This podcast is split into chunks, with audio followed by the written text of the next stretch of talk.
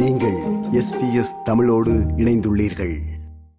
New south வேல்ஸில் உள்ள Sydney Murugan கோவில் சைவ மன்ற நிர்வாக குழு தேர்தல் எதிர்வரும் இருபத்தி மூன்றாம் தேதி ஞாயிற்றுக்கிழமை நடைபெறவுள்ளது. இந்த தேர்தலில் ஆறு பதவிகளுக்கான போட்டிகள் நடைபெறுகின்றன. தலைவர், துணைத் தலைவர், துணை பொருளாளர், செயலாளர், சமய நடவடிக்கைகளின் இயக்குநர் மற்றும் கல்வி நடவடிக்கைகளின் இயக்குநர் ஆகிய ஆறு பதவிகளுக்கு தேர்தல் நடைபெறவுள்ளது. இந்த தேர்தலில் போட்டியிடும் சில வேட்பாளர்கள் மற்றும் வாக்களிக்க உள்ள உறுப்பினர்கள் சிலரின் கருத்துக்களுடன் சைவ மன்ற நிர்வாக குழு தேர்தல் குறித்த விவரணம்.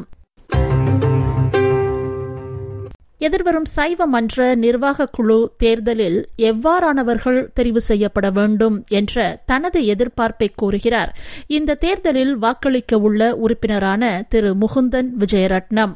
சைவமும் தமிழுக்கு முன்னுரிமை கொடுக்க வேண்டும். மற்றது ஆலயத்துக்கு வந்து ஒரு அமைதி பேணப்பட வேண்டும். அதாவது ஆலயத்துக்கு செல்ஃபி, சுவாமியை படம் எடுத்தல் தவிர்க்கப்பட வேண்டும். டிசிப்ளின் கட்டாயம் பேணப்பட வேண்டும்.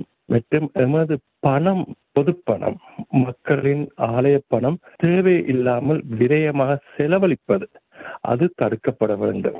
நாளைய சந்ததியினருக்கு தேவையான வளங்களை மேல்மேலும் கொண்டர வேண்டும். கிட்டத்தட்ட ஆயிரம் உறுப்பினர்கள் இந்த தேர்தலில் வாக்களிக்க உள்ளனர்.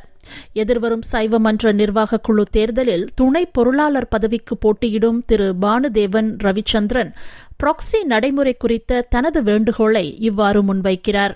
இந்த ப்ராக்சி கொடுக்கறத நிப்பாட்டி அவையவை வந்து எல்லா மெம்பர்ஸும் வந்து ஒரு கவோட் பண்ண உங்களோட கோயில், எங்களோட ஃபியூச்சர், எங்களோட யங்ஸ்டர்ஸ் ஃபியூச்சர், அதனால இந்த கேண்டிடேட்ஸால இந்த ரோல்ல சரியா வேட்ட முடியும்ன்றதை பார்த்து, யாருக்கு அந்த எக்ஸ்பீரியன்ஸ், ஸ்கில்ஸ், பேஷன், மோட்டிவேஷன் எல்லாம் இருக்குன்றதை பார்த்து சரியான ஆக்களை தெரிவு செய்ய வேணும்ன்றது நான் எல்லாரையும் இதுல கேட்டுக்கொள்றேன். எல்லா மெம்பர்ஸையும் பர்சனல் ஒப்பீனியன் கேட்டீங்கன்னா, ஒரு ஃபேமிலியில ஒரு ரெண்டு பேர் வேற இல்லாட்டி ஒரு ஹஸ்பண்டோ ஒய்ஃபோ ஈச் அதர் அந்த ப்ராக்சியை கொண்டு வரதுல தனிப்பட்ட முறையில் நான் இன்னைக்கு ஏதாவது ஒரு பெரிய பிள்ளையன்னு சொல்லி, ஆனா சில பேர் யாருக்கு போடுறோம்னே தெரியாமல் ப்ராக்சியில கலெக்ட் பண்ணி அந்த ப்ராக்சியில கலெக்டிவா ஒரு ஒரு ஆள் ஒரு குரூப்போ ரெண்டு குரூப் டிஸ்கஸ் பண்ணி போட்டு ஆக்களை செலக்ட் பண்ணி வர்றது வந்து என்னை பொறுத்த எல்லாரும் ஜனநாயகத்துக்கு சரியானதா தெரியல. பெயர் குறிப்பிட விரும்பாத ஒரு சைவ மன்ற உறுப்பினர் ப்ராக்சி குறித்து தனது ஆதங்கத்தை பதிவு செய்கிறார். எங்களுடைய ஜாப்பின்படி ஒருவர் மூன்று ப்ராக்சி சரி பண்ணலாம்.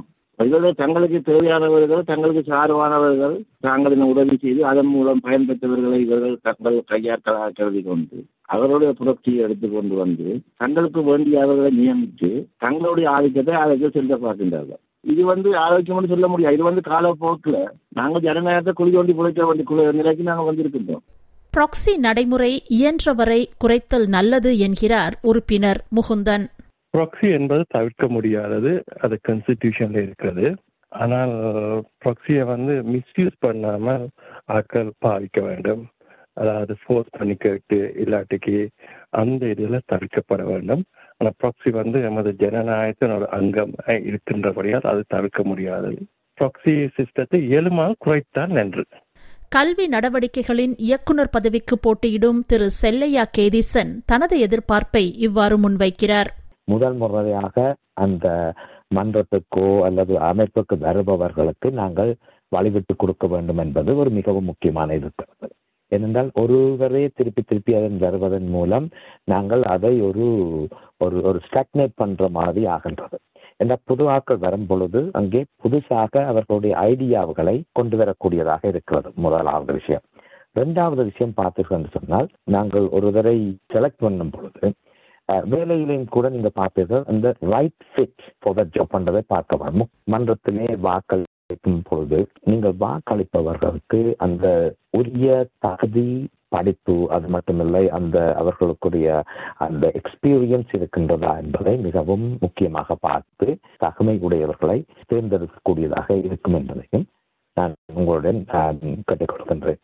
நிர்வாக குழுவில் இளையோரை இணைக்க அவர்களை எவ்வாறு தயார்படுத்துவது, அது யாருடைய பொறுப்பு விளக்குகிறார் சமய நடவடிக்கைகளின் இயக்குநர் பதவிக்கு போட்டியிடும் திரு சிவசோதி தணிகை ஸ்கந்தகுமார்.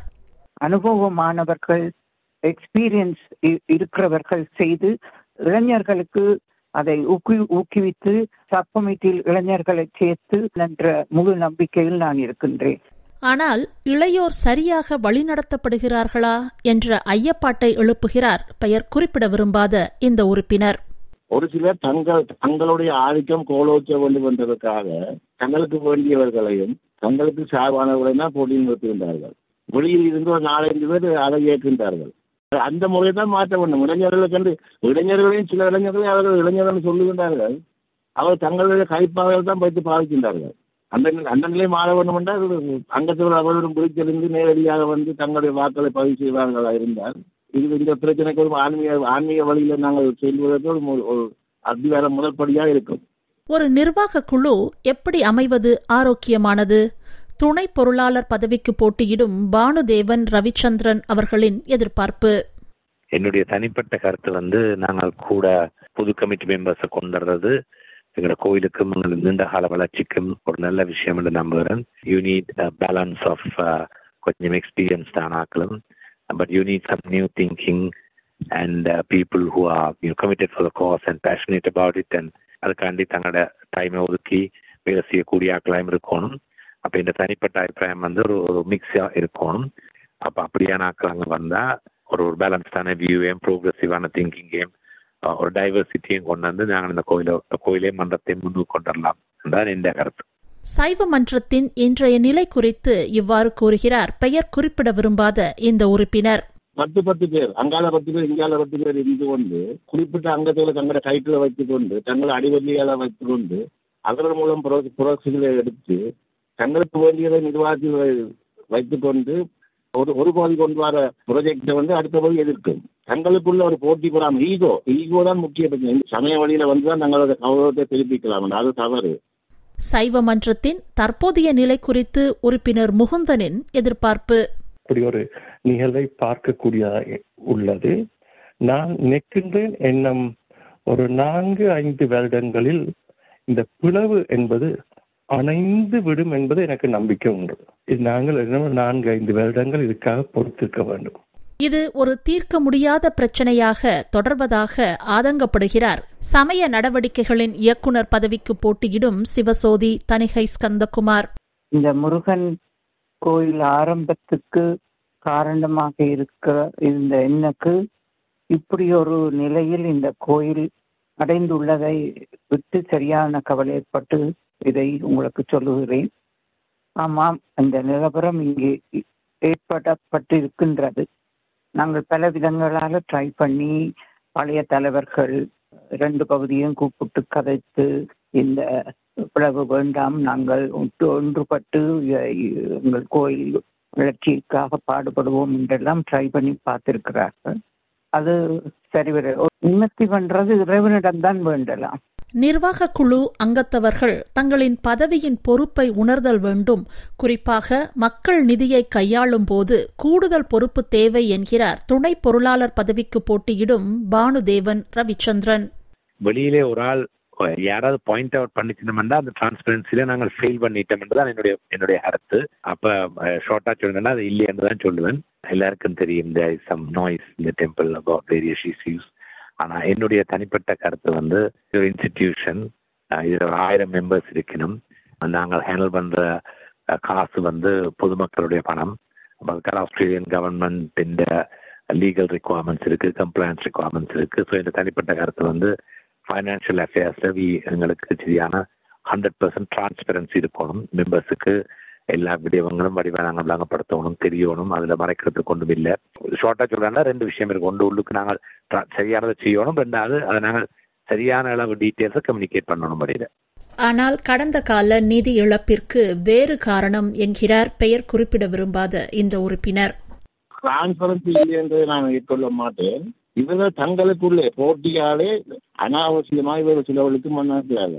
எதிர்வரும் சைவ மன்ற நிர்வாக குழு தேர்தலில் வேறு பதவிகளுக்கு போட்டியிடும் மேலும் சிலரை நாம் தொடர்பு கொண்டு அவர்களின் கருத்துக்களை அறிய முயன்றோம். கல்வி நடவடிக்கைகளின் இயக்குநர் பதவிக்கு போட்டியிடும் செல்லையா கேதிசன் அவர்களை எதிர்த்து போட்டியிடும் தனிகை ராஜன் சின்னராஜா, தலைவர் பதவிக்கு போட்டியிடும் சோதிராஜா ரத்னராஜா, துணைத் தலைவர் பதவிக்கு போட்டியிடும் பாலச்சந்தர் மற்றும் செயலாளர் பதவிக்கு போட்டியிடும் தர்மரத்னம் ஞானாரத்னம் ஆகியோரை தொடர்பு கொண்டபோது அவர்கள் இந்த நிகழ்ச்சியில் கலந்து கொள்ள மறுத்துவிட்டனர். சிட்னி முருகன் கோவில் தொடர்பாக இந்த நிகழ்ச்சியில் முன்வைக்கப்பட்ட கருத்துக்கள் எஸ்பிஎஸ் ஒலிபரப்பின் கருத்துக்கள் அல்ல. அந்த கருத்துக்களோடு நாம் உடன்படுகிறோம் என்றும் அர்த்தப்படுத்திக் கொள்ள வேண்டாம்.